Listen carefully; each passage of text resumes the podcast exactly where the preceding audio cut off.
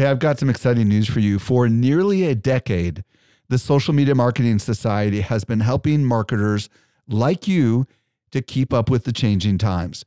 This is our private community just for marketers, and the doors are open right now. When you join, you get access to ongoing training and become part of a welcoming community of marketers who are just like you. Learn more at smmarketingsociety.com. Again, smmarketingsociety.com. Welcome to the Social Media Marketing Podcast, helping you navigate the social media jungle. And now, here's your host, Michael Stelzner. Hello, hello, hello. Thank you so much for joining me for the Social Media Marketing Podcast, brought to you by socialmediaexaminer.com. I'm your host, Michael Stelzner, and this is the podcast for marketers and business owners who want to know what works with social media. I'm really, really excited about today's show. I'm going to be joined by Brian Fanzo, and we're going to explore the rapidly evolving world of live video and what it means to marketers. And let me tell you, we are living in a crazy world with live video, monstrously crazy innovation. Listen to this episode, you're going to love it. You can email me at podcast at socialmediaexaminer.com. I'm also excited to introduce episode two of our audio documentary. If you missed it, be sure to listen to the last podcast. Uh, it's something really exciting that we're doing, and we'll transition over to that right now. This is a story about fear, frustration, and breaking the rules. I called an all hands meeting for the entire company and I said, We have a catastrophic problem. And I said, if we cannot solve this problem, not only is our company not going to make our financial goals, but our entire future of our company is in jeopardy. So it was perhaps one of the biggest problems we ever faced in the history of the company. Hey, my name is Jay Acunzo, and today we're going behind the scenes with the making of Social Media Marketing World 2017. More specifically, we're going to hear the story of the email that should never have worked. Here's Michael Stelzner again. He's the CEO of Social Media Examiner. Well, email is really the primary way that we sell. The company has over 540,000 people on their email list, and their content strategy revolves pretty heavily around getting people from reading and listening to subscribing to that list. So email is crucial. But one day, as they were monitoring some of their most important messages sent through this most important of channels, they noticed that their open rates had dropped like a rock. Imagine that the biggest asset that you have, the most dependable and reliable source of results, just came crashing down. It's panic time. Google put us in the penalty box. That means that they just decided that all of our emails were not going to be uh, delivered. yeah, pretty crazy. We freaked out. I mean, we posted things on my personal profile on Facebook, calling all my friends who knew anything about email marketing. This had dire consequences not only for the immediate campaign, but for the entire future of the business. I understood the long term implications of not being able to deliver email to the inbox. And it's very simple. If we're not able to send quality content to the inbox of our subscribers every day, they will forget about us. They won't visit our website. They won't share our posts. And when they don't share our posts, new people don't discover us and new people don't become email subscribers. And it's a downward spiral of death. For more than a month, Michael's team tested and tested that email. They experimented with layout, HTML, subject lines, keywords, and more. Eventually, they got their emails working again just in time to start talking about social media marketing world. But then, in November, something changed their emails started landing in the dreaded Gmail promotions tab, which is, you know, reduces significantly the probability that people will see it. That's Jen Ballard. She's the marketing manager at Social Media Examiner. And she's at the controls of their email almost every day and had to deal with this sudden change. Oh, it was terrible. It was very frustrating. It was really painful to get it to the point where it wouldn't get thrown into the promotions folder. We went through 13 rounds of edits. It was like a ghost. It was like a frame of what it once wa- what it once was. This included reducing the number of links, the number of times the event was mentioned overtly by name, and removing certain trigger words like amazing. That last one was especially difficult since this email included testimonials from past attendees. It was a quote email, which made it really, really effective, you know, because it was other people telling our story. Um, and so, of course, they used a lot of really you know, effusive language and, and made it sound really exciting and made people want to come to the conference. And they said, it's this amazing conference. No matter what they did, their test emails kept delivering into that Gmail promotions tab. And so Michael decided to try something crazy. He took their best email, the one from last year with the testimonials, the one that they had tried 13 times to edit, the one that the system kept saying would send to where they didn't want to end up. And he said, all right, Let's send that one to 540,000 people. And we hoped and prayed that it would work. The next morning, before most people commuted into work across the country, the email went out. Michael got up early that day and jumped onto Facebook, as he usually does in the morning, before 6 a.m. Pacific. And he saw something from a guy named Bob Bly, a very high profile copywriter in the digital world. And he says, quote, I have mixed feelings about social media marketing world. On the one hand, Founder Mike Stelzner is a colleague. I admire and I like him, and I believe he partly credits me for getting into information marketing. On the other hand, Bob goes on to say, the 1,300 attendees so far registered to Michael's conference should just stay home, not attend the event, and instead buy a copy of Scientific Advertising by Claude Hopkins. Which I wager not 1% of these 1,300 marketers who go to this conference have ever read. Your thoughts? So, in not so many words, Bob Bly says, I'm happy that my friend Mike Stelzner is killing it, but everybody should just stay home and buy a book off of Amazon called Scientific Advertising. and I'm like, wow. This email that had so much agony surrounding it that finally got sent led to this famous friend criticizing the event publicly to all of his followers. But then the magic of social media kicked in. I see this literally as it goes live.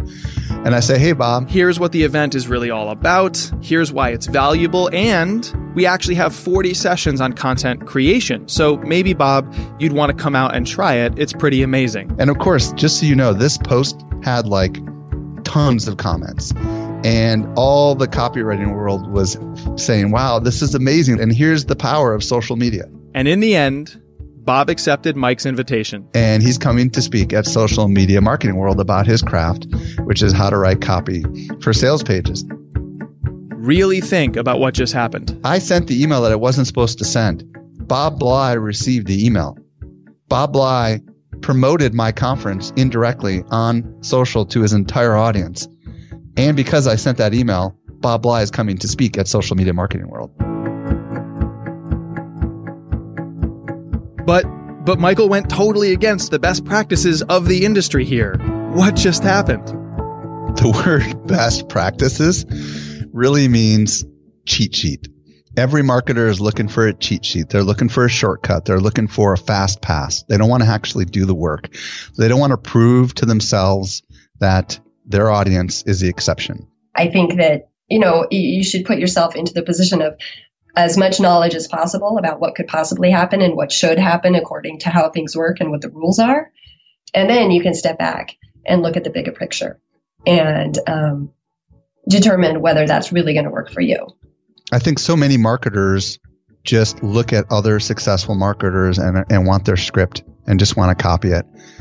And I think if you truly want to be exceptional, then you need to develop a voice. You need to carve your own path. I think you almost have to be like a adventurer. I think you almost have to be like Indiana Jones of your space. If you're not willing to get cut up a little bit and fail, then you will never discover what's truly out there. Oh, and uh, by the way, that email that we sent more than doubled what it did last year. So I would say it was a huge success. I was recently at Social Media Marketing World and I had a chance to connect with some of our best customers. A lot of them listen to our podcast just like you do. Not everyone knows what I'm about to share with you. We do something special here at Social Media Examiner. The best of the best of the guests that you hear on the Social Media Marketing Podcast not only teach at our conference, but they're also part of our secret society called the Social Media Marketing Society. Each month, our top tier guests who have been on my show are invited to train inside our society for an exclusive group of marketers who are just like you. The training is designed to help you go from being a passive consumer of content to a marketer who is in active learning mode.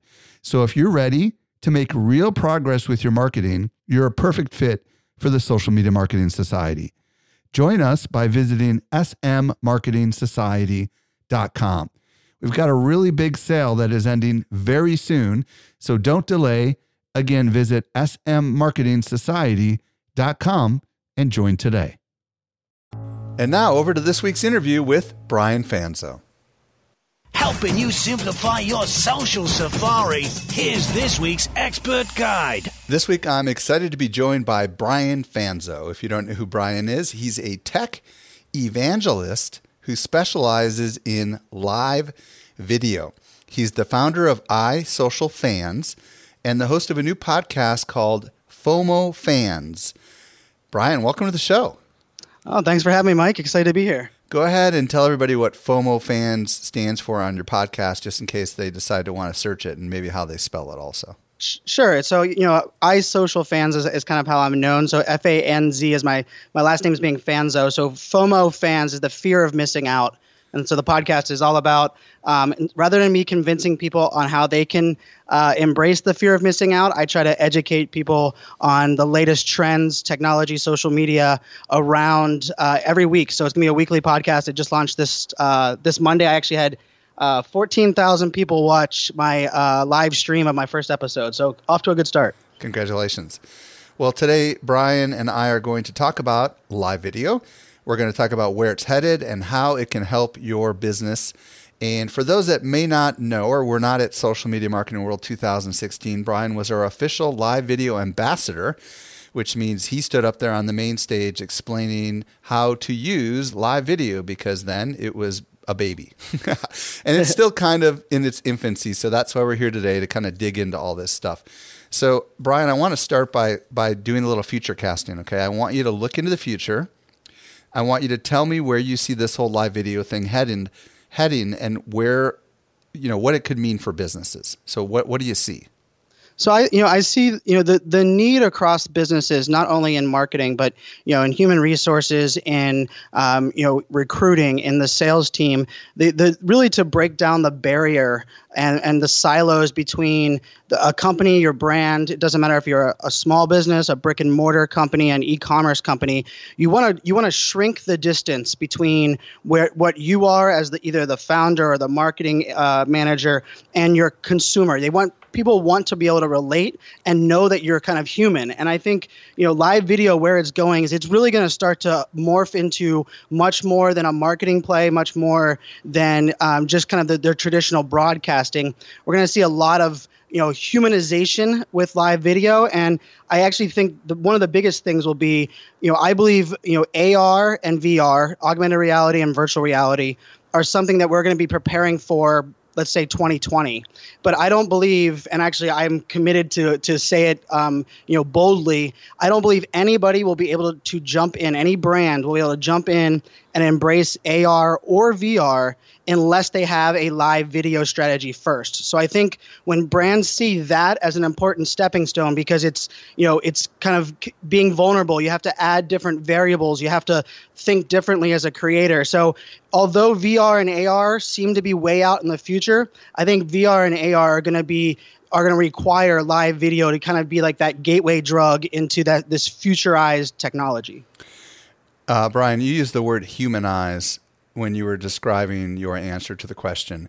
And I think there is something scary for most people listening right now about being live on video because w- we've been trained that when you go live on video, you are standing with a microphone in your hand on location, reporting the news in perfect sound bites. That's the way we've always or you're at a sporting event, right? And you're you're talking to the quarterback who just came off the field and won. So um, generally speaking, these are um, situations that are not normal situations and the person that's talking live is totally professional. And I think that's scary as heck. And I think you're alluding to something that is a move away from that when it comes to live when you say to humanize the brand. So, would you dig a little deeper on what you mean by that? Well, you know, it's a very interesting, um, you know, day and age that we're in right now. I think we're we're living in a space where the consumer has more power than they've ever had before. We have more data, we have more technology, we have more uh, opportunities, and even uh, different you know pipelines of content and distractions. And I think you know for what most brands are doing in 2016 are realizing you have to go to where your audience is. You can't make your audience come to you. But when you go to where your audience is, they don't want to be marketed to or sold to. They want to actually engage and have a conversation. But to build that rapport with you know with a community or an audience or maybe even your partners it's really hard. It, it, takes a long time to build a relationship on social media. I mean mike you know that more so than anyone with you know all the guests that you've had on the show. You know it takes a lot of you know give and take. It takes a lot of things to build up that that trust. And you know to me the the most most valuable and probably the most important statement anybody can say on live video is saying the words i don't know Hmm. Because if a brand can actually admit that they don't know something, or a sales manager can admit they don't know something on live video, it actually adds validity to what they do know. And so many consumers today are are either in that space where they don't believe or they want you to convince them that you you are someone that can be trusted, that you're a resource, that you've invested in them, maybe that you just understand them as a customer. And so I look at live video as it's not just clicking the button, you know, just because you know there's a, a funny, you know, uh, a deer in your backyard.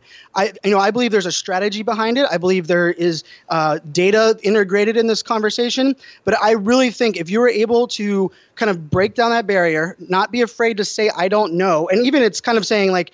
I don't really know the answer to that yet, but you know, send me a message on Twitter or send me a Facebook message, and I'll make sure my product manager gets back to you. That kind of rapport when you're able to kind of separate that barrier because imagine how how you know exciting it is for a consumer to before feel like they you know like hey this brand doesn't care about me. These people don't know who you know what kind of uh, what my day-to-day life is. And when someone can kind of break that down it not only builds that advocacy but it allows you to stand out from the noise. And we know that the noise is only increasing especially 2017 and beyond. What I hear you saying, Brian, is to embrace the imperfection. And, um, you know, you and I both do live video. Um, I do it only once a week. I know you do it almost every day. And I think that a lot of people feel like they should not go live unless they've got a memorized script or unless they've really thought through all the conceivable questions that people can ask What's your thoughts about just doing a live Q&A and just winging it? because I, I kind of think there's no better way to prepare you for for the imperfection of live video and just being okay with the fact that you're rolling, the camera's on, and, and the show must go on.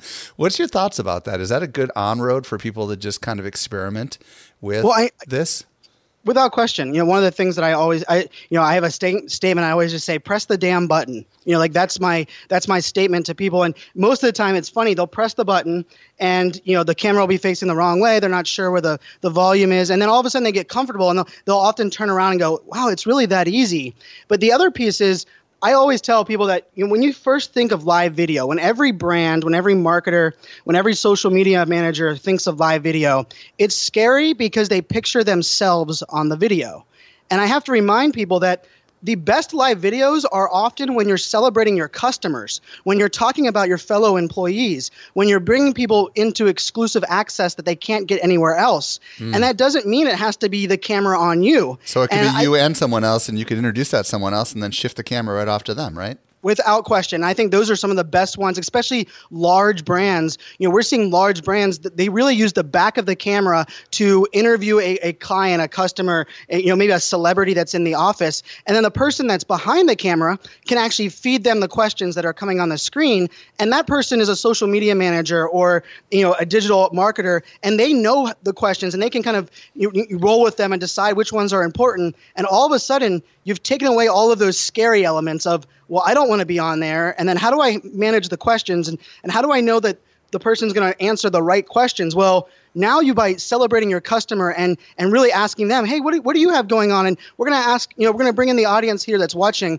I believe it's it's the best way to start is by celebrating someone else. And let's face it, you know, in this day and age, marketers and social media managers, we're, we're blasting stuff everywhere. It's it's kind of refreshing to see a brand embrace the idea of celebrating their customer on live video as kind of their first way to get out there. Yeah, and and just uh, from personal experience, I've done this. I've got uh, an iOgrapher rig and I put my iPhone on the tripod, and then I've got one of my employees on the side of my iPhone that uh, sees everything that's going on. And then I have I'm looking at the phone and kind of over to Jen, who's on the other side of the phone, and it's just like she's asking me questions and I'm talking back to her. I know there's an audience, but I'm not bothered by all these questions that are coming in. She's doing that for me. That was super, super comfortable. Now I know that's just the on ramp, the easy way to go live on Periscope or on Facebook Live, but there are some brands out there that are doing a really really innovative things with live video. And I know you and I talked before this interview about some of those things they were doing. Uh, let's talk about like, because I want to get the creative juices going in the people's minds that are listening right now. What are some of the more innovative live video types of productions that are going on out there right now? Well, you know, I think it's a very interesting space because we're in we're in kind of a cross function of brands that are thinking like a media company and then brands that are rethinking what marketing looks like in the age of video. And I'm going to use a Cisco stat and I, this is one that I use on every keynote stage that I give. You know, 79% of internet traffic in 2020 will be video. And the funny part about that is nowhere did anyone say that's going to be great video or good video or live video, but 79% of internet traffic in 2020. So I believe most brands are thinking about video. And you have brands like Cisco. Cisco has done an amazing job. Um, they have a campaign called We Are Cisco, which really just celebrates their employees' points of view and they even use snapchat really well and instagram stories and what they do is they you know as they're doing different things as employees in different offices they actually trust and let their employees take over their account. And to me that's a that's a very interesting way because it's not only giving you the point of view of an employee but the other interesting part about it is that now as these you're getting this view it's a recruiting tool because they don't have to convince people that are applying for a job there that they trust their employees.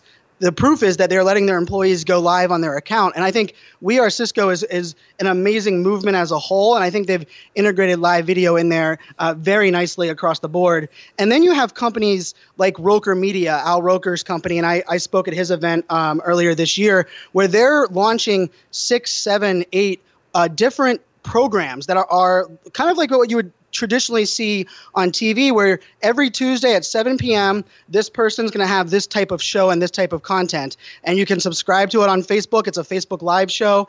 And this idea of really you know, kind of thinking like a media company and creating programming, I think is really a really exciting time because before for a small business or even a medium sized business, they never thought they could do even promotional videos because they had to rent a studio and they had to do all of these different things. But n- now they realize, okay, well, I can start doing these videos more ad hoc but now take it a step further. Can I now create some fun programming around different things that we do as a company? And maybe even it has very little to do with your brand, but it has a lot to do with what you're passionate about. And so I think those are interesting ways. Of course, brands like Dunkin' Donuts is one of my favorite. They give you tours of different locations. They'll take you behind the scenes when they're training their new employees. They call it Dunkin' uh, University, and I think they've done a, a, really good job as well as as kind of giving people access and that's to me is my is my you know the think like a fan concept that i talked about on your stage. It's giving people access to places people products and experiences that you can't get anywhere else because i don't think live video today replaces any other content marketing that you're doing. I believe it amplifies other content and i believe it also amplifies like i said that that humanized you know really breaking down that barrier between brand and community I think you had previously mentioned something that the Food Network was doing. Do you remember what they're doing with live video? Oh yes, and I think the Food Network is one of the ones that you know. I think the probably the food space and the fitness space might be the most exciting arenas for really pushing this forward because the Food Network is t- even taking it a step further, and they're they're going onto a platform called Twitch. And for those that don't know what Twitch is, if you don't have a gamer son or a gamer kid or a gamer uh, brother, you know it's a gaming live streaming platform where people watch other people play video games. And it live, might sound fun- live, right? Live, yes, live. And it might sound funny to us, but there's 4,000, 6,000 people that will watch kids, other kids, or fellow kids, or even adults and, and gamers. And it's probably one of the the closest knit communities that I've ever uh, kind of researched. I, I, was very lucky to be on a, on two panels this year with the CEO of Twitch, and and what they've always focused on is raw engagement and this idea of giving the the people that are watching just as much access as the people in the room. And Food Network is taking that same approach, and they're actually doing a programming on the uh, Twitch on the Twitch platform, not targeting the, that younger the kid generation, but really I think they're taking it from a very interesting perspective where the kids that are on there gaming see the Food Network and go and tell their parents, hey, the Food Network's on the platform that I like. They're doing programming. It, it almost becomes a, a marketing side for you know for the Food Network. And they have a couple shows they're going to release. And I also uh, been reading a lot about Martha Stewart is actually doing a couple of things, um, not only on Twitch, but there's another com- uh, another live streaming app called YouNow that uh, that she's been talking about doing some things with. So for me, I think it's really about understanding your audience deciding what kind of content or business value you want to get out of it, and then figuring out what kind of content you're going to create. And then last but not least, figuring out what platform you're going to use because I would have never thought if, if Food Network would have started with a platform, they would have never thought of Twitch. But because they started, they, they came to Twitch at, at the end because it, it gave them the the uh, the best path towards their success metrics. I think it's a very exciting play. I've watched a couple of their programs over the last couple weeks. Um, definitely check it out. I also know Adobe is doing a couple live uh, streams on that same platform, Twitch. So if you have Adobe there and you have Food Network there, there's definitely some diversity going over to the uh, the Twitch platform. Okay, so so far these examples we've talked about are obviously high production big media kind of experience productions, but I know that there's everyday applications for any size business. For example, uh, just this week, Erik Fisher on our social media team went live on our Facebook account and broke some news that just had released about Instagram. And it was just a short little one minute video that he did. And then he downloaded that video and uploaded that video to Twitter and just used it in a couple of different platforms. I think he ended up using it on Instagram as well, if I'm not mistaken. And um, I know that there are lots of simple applications of live video. For example, some people go on live video and they promote some sort of a offer or special, and others produce um, regular shows actually using live video. So I'm curious what your thoughts are on the one hand of the short um, live video promotion kind of thing, where you're promoting either content or promoting a product versus the longer form regular show. Which is better, or what's your pros and cons on each one of those, in your opinion? So when, when I'm building strategies out for the brands, we, I actually break it down into two different types of content and two different strategies. And one of them I call real-time live video, and then one of them I call strategic live video.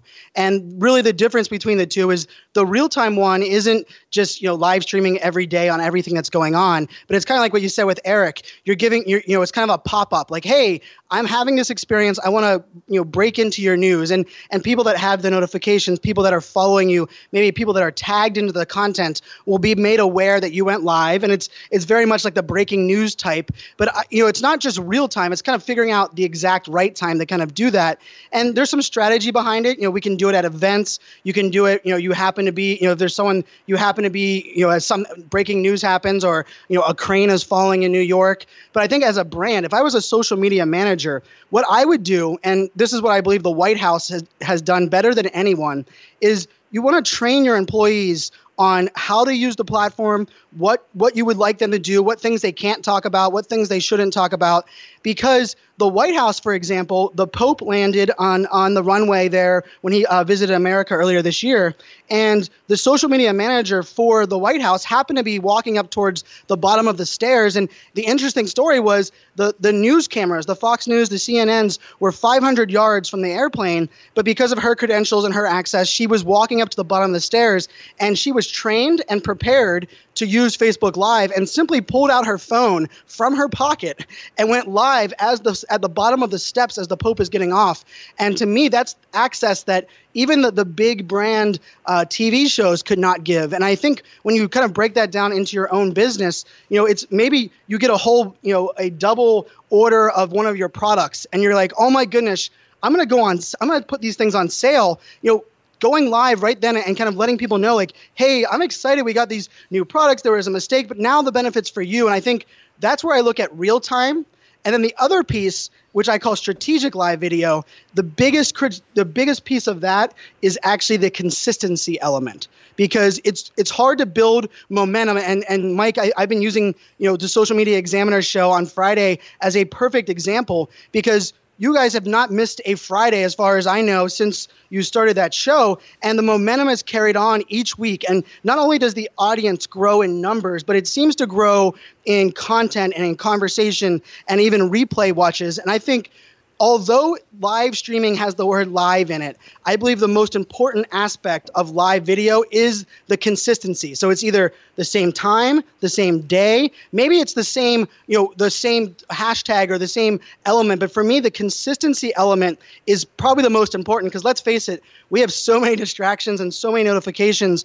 There's not that as many people that are waiting around for that push notification every time. But if they can put it on their calendar, or if they can make sure that, you know to make a note that you're going to be live every one you know these days. Like I'm doing my podcast live every Monday at 4 p.m. And I'm, I'm doing that with live video to give people access into me doing my podcast. And I'm going to be consistent with that every single week because I want to build that rapport, but I also want them to know you don't have to tune in every week. But if you happen to have time open Monday at 4 p.m., then go ahead and tune in. And I think consistency for one aspect is extremely important and the other important aspect on the other one is training and being prepared for that right time moment. A couple people were like whoa wait wait what? Mike has a live show? So i'll just briefly explain what brian's talking about. We have a weekly live show called the morning social media marketing talk show every friday at 8 a.m pacific at socialmediaexaminer.com slash live. And what we do on that show every week is we talk about what happened in the last week in the news of social media. And um, it's it's a small it's much smaller than the podcast, but we love it and it's always at the same time and people can subscribe to it. Uh, and it's awesome. Okay, so up to this point, we've talked about all sorts of examples of big things you can do, practical things that you can do. Um, now I know that some people are like, okay, you sold me, Brian. I want to get started with live video. Which platform do I start with? And I think the obvious two that are on the minds of most of our listeners are going to be Periscope or Facebook Live. What's your thoughts? Where should we start dabbling with live video?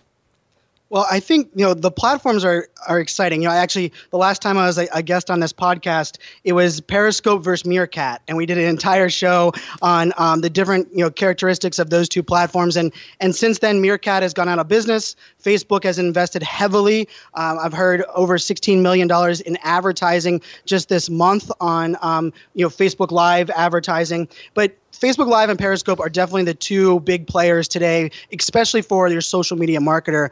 And the way that I break it down is, you know, the discovery aspect on both of these platforms are are very unique, and I would say very lacking. If you were if you were if you were a traditional marketer or social media manager, you would look at these platforms and say, you know, it's really hard to discover wh- who's live, where they're live, when they're live. You know, is there a calendar? Can I subscribe? So I actually take it a step back and I say, you know, if you have a a matured uh, engaged Facebook community that's already there on the platform that's you're engaging with and you've been building with. And I don't care what the size of the numbers are, but for you, you're you're very confident in your Facebook page. I believe Facebook's kind of a no-brainer to start with if you have a, a large Facebook audience, um, or you have a, I guess, a matured uh, into actually engaging a Facebook audience. But the the thing about it is, and I compare this to email marketing because I think it works best for all of us marketers you know, in email marketing, you have to do two things. You have to grow your email list and then you have to nurture your existing list.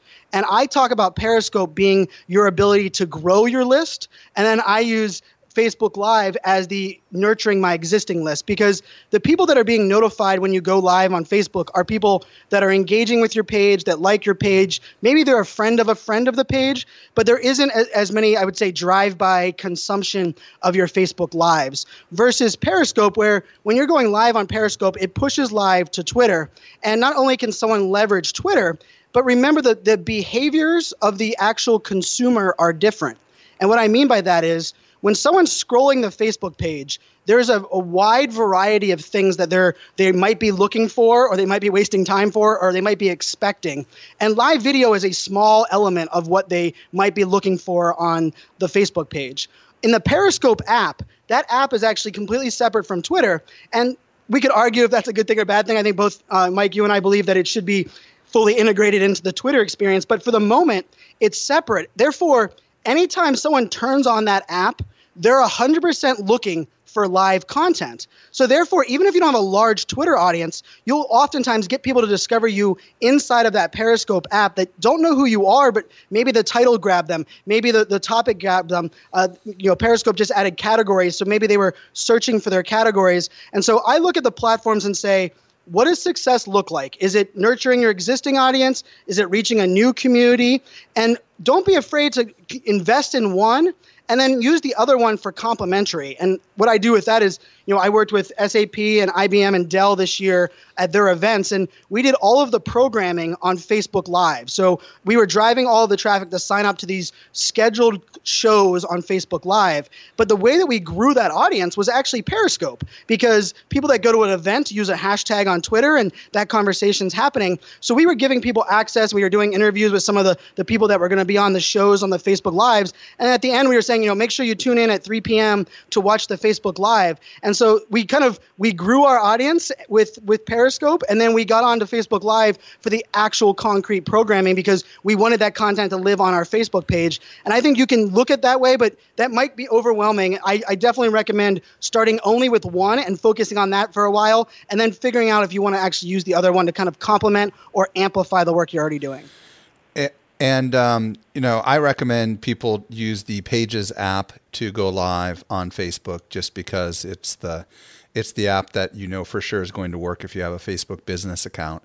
Um, and I will tell you that we've only been doing we simulcast to Facebook Live and Periscope our live show, and we have a rather large following on Periscope, and we did get a pretty good right out of the box um, uh, viewership. I think our last show had about 800 viewers on it, which is only our second time we've gone live um, on Periscope, which I think is pretty good. That's really good. So I think that you might want to consider if you have a large following on Twitter to actually experiment with both of these. Uh, they're distinctly unique. Uh, I wouldn't be surprised if eventually Facebook rolls out a dedicated app just for live video because they do it for messages and groups and everything else. And maybe they'll end up having something really cool uh, that will allow super producers to do all sorts of sexy things that maybe you can't do within the Facebook app. But uh, but just start is the key to the whole thing.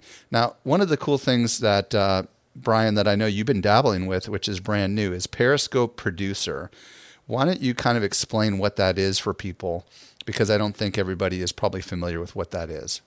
Sure. So, you know, for those that are watching content on Facebook, you've probably seen, you know, the White House or CNN or, you know, especially during the election, there was, it, it was very, it was massively well produced. It, it, you know, they used a TriCaster. It was as, as if they were just taking the, the TV experience and putting it inside of your Facebook feed.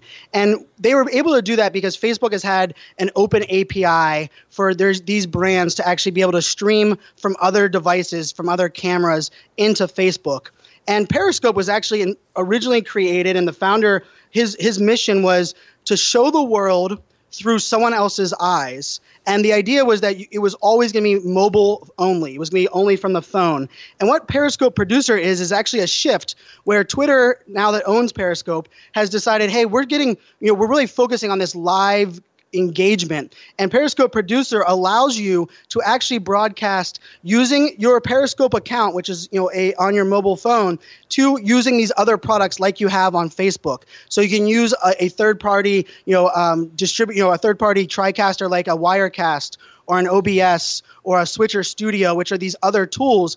And it still allows you to go live into the platform, but it allows you to integrate things like a better quality camera, lower thirds. You're able to put in maybe a, a slider graphic at the beginning. A lot of these things that are tra- were, traditional TV only are now integrated inside of Periscope. And all of that is through just a, a Periscope producer is the name of it. It's a streaming key that's there. And the other aspect is Periscope has always been you can view the content online, but you can't comment or share. You can just view it there. And if you were on the phone, people can comment while they're watching. Well, recently Periscope just uh, rolled out that you can actually log in on the browser and now comment while you're watching from from your computer. So it's the the audience for me, especially for me, I would say before when we were running data about 80% of the people that watched me go live were watching from a mobile device from a from a, a, a, desktop from their browser. Therefore i would tell them like open up another tab and tweet me so that i could see your you know and it was very disconnected because i, I like to call this it, the, the very important aspect that i love is i call it participatory content because the audience can shape and ask you questions. They can be engaged. They can have they can have comments with each other. And Facebook has always allowed that that browser user to comment and engage. Well, now Periscope has stepped up their game. They actually allow you to do that on the browser, and they also have an Apple TV app. Which I last night I caught myself not. I was about to go on to Netflix, and I was like, I'm going to see what's on the Periscope t- uh, you know Periscope app on my Apple TV. And I ended up tuning into a comedian that was doing something outside in a street in New York. He had about 1,900 people there, and the interesting thing was the yogurt shop that was he was standing in front of actually sponsored him to do that. And so the, the, the business brought him there to do comedy on a live app like Periscope, and I was actually watching that through my Apple TV. So Periscope producer to summarize that is it's allowing you to add additional functionality to make the picture better, make it more polished if you want to. You don't have to. You can still go live from your phone just like we always have. But it's this idea that it's allowing brands to even go beyond. So when I'm building the strategies, we're actually building out okay, this is a Periscope, we're calling it Periscope Mobile. And then we have a Periscope we have well we have periscope desktop which we, we call the producer side which they have like it's a much higher quality picture. And then we have a facebook mobile and then we have a facebook one. So there's lots of these different areas now. So if you've always been worried like oh i don't like looking into the, the selfie camera on my phone or i would much prefer if the guys that we have in our company that are are traditional TV producers and and they know how to manage all of these variables. I would much rather them ha- handle all of the you know the the signal to your phone and all of those things. Now both Facebook and Periscope give you the ability to do that. Yeah, and if I can translate a little bit of what you're saying in case it went techno geek over some of your listen, some of the people that are listening's head, Periscope producer is an open API into Periscope, and with it, you can now broadcast from your desktop. That's the key. That's the key. That's the key. And what that means is that you can use the camera on your computer, you can capture what's on the screen of your desktop, and you can launch that right into Periscope. Therefore, you could give a webinar over Periscope now, where you could not do that before. You could show a piece of software and demo it, which you could not easily do before. Um, all that is capable with Periscope Producer and third party software, which is key. This is when he says TriCasters and stuff, most people might are thinking about the hardware. No, this is actually software, and you can use Wire Cast, which is a software by the company that makes ScreenFlow, which is about 500 bucks, or you can use something called OBS, which is free. Um, and and that allows you to essentially switch all these different signals directly into Periscope. Um, Facebook has had essentially the same thing with their open API. So now, hypothetically, from your desktop, you could simulcast to Periscope and to Facebook all at the same time, which is exactly what we do with our live show. So, some of you, your head is exploding with all the possibilities. Yes, it's exciting. And in particular with Facebook, what's really cool about that is you can broadcast into groups. So for those of you that have private groups on Facebook and you want to have a special experience for the members of that group, you can now do that because the Facebook has the open API. So this is really um, now these open systems are taking on, you know, things like WebEx and things like GoToWebinar because you technically do not need them anymore. And I think now people might be starting to get excited about this because the applications just blow up when you think of it that way. Don't you agree, Brian? I agree. And also, the barrier to entry, and, and, it might not be obvious at this moment, but you know, talking into your camera, you know, I, I'm that person that became comfortable with that, but it's kind of weird, and I still know that people look at me weird. But we've done Skype calls, you've done webinars, you've done where you're traditionally looking into your web camera, and now if that barrier to entry says, "Ooh, well, I, can, I don't have to hold my phone like a, you know like a millennial and, and a selfie camera and afraid of my Wi-Fi signal. Well, now I can take advantage of my my desktop camera. Okay, that's a that's another step in there. And then the thing that you talked about streaming into groups or onto an event page, I believe that is probably one of the most powerful elements because the other thing that you've always been worried about is well, what if someone asks me a question that I don't know? Or what if my competitor comes in there? Or what if nobody shows up? And before, those variables were really hard to kind of um, el- eliminate so that you could step into it. But I went live into one of the groups that Mike, you and I belong to, uh, one of the mastermind groups. I went live there last week when the, the group manager reached out to me and said, Hey, can you talk about one of these you know trends in live video? And I went live to that group and I was I was preaching. I had my, I was, you know, telling people what we need to do as marketers, as this group of masterminds. And it was because the video can't get shared outside of the group. They can't, there's no share button. It's only, it's self contained. I knew who the audience was, I knew the maximum amount of people that were there. And really, that allowed me to, sh- create different content. I had a different tone to my voice because You were able to shrink some of these things that have always worried us. So the days where Meerkat and Periscope, we just went live from our, our phone when we walked the street and anybody could watch and the cell phone signal died. All of those worries that we had are almost slowly getting mitigated. And like you said, some of us are even pushing it to two or three platforms, the same broadcast, so that we can even reach a, a larger audience. Okay, well, uh, one last thing, which I did not uh, tell you in advance that I was going to ask you about, but um, we are uh, you're going to be speaking at Social Media Marketing World, and you're going to be part of our brand new live video track, which is going to be ten sessions completely dedicated to live video as part of our Creator Series, something we've never done before. Um, I know that you've been to Social Media Marketing World a few years. Uh, what do you want to say to people who have never been? What's been your experience there?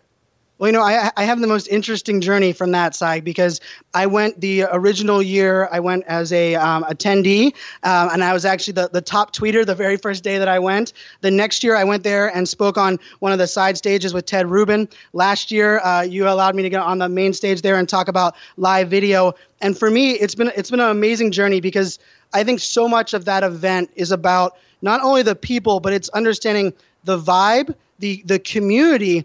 And we all know that this world can get frustrating in social media and management and you know all of the different things. And you know my boss doesn't understand me or i can't find value. And to me probably the, the greatest element of social media marketing world is i have this feeling that i just want to scream like these are my people and what I mean by that are these are people that feel your same pain points that can that can understand when you're talking about I hate that I had to log in with two different Instagram accounts back when we had to do that. And so for me, it's an opportunity for you to not only meet new people, learn new things, you know, engage with uh, you know some amazing speakers, but it's also an element for you to kind of refresh your gears and say, hey, I'm not alone. These are how other people are doing it, and it, it's a great jump start. And for me, I've seen the growth each year, and I'm, I'm excited to see where it's going. And video is a smaller part last year, and uh, look out this year. It's gonna be a much bigger uh, element. I'm excited. Yeah, we have uh, 20 sessions dedicated, 20 more than 20 sessions dedicated to video. Half of them dedicated to live video. So super excited that you'll be coming back again and speaking on live video, and particularly on Periscope this year. Uh, Brian, last question. Where do you want people to discover more about you? Because you are on the tip of the spear when it comes to this stuff. Where can they follow you? So yeah, I would say you know it's my new podcast is is the thing that I'm really focusing on, and the reason that is is my audience has always asked me, you know, like you know I've tried hard to teach people the tools that I use and all the technology so that I'm always on the bleeding edge and I, and I always know what's the latest and greatest. And the hard part was most people say I don't have the time for that or it's not something they're passionate about. So I flipped the script. I created this podcast called FOMO Fanz and it's going to be my solo podcast every week. And if there's one thing that you could subscribe to and watch or listen to, it would be that show because it's going to be a consistent element of all of the things that I'm doing brought into a, a half hour, 45 minute show um, each week. So FOMOfanz.live is the uh, website. So FOMOfanz.live. And of course, I'm iSocialFanz on every single platform because I preach consistency, and I couldn't be preaching that if my uh, if I didn't have to use that myself. So from Snapchat to Instagram to Periscope to everything else, it's iSocialFanz.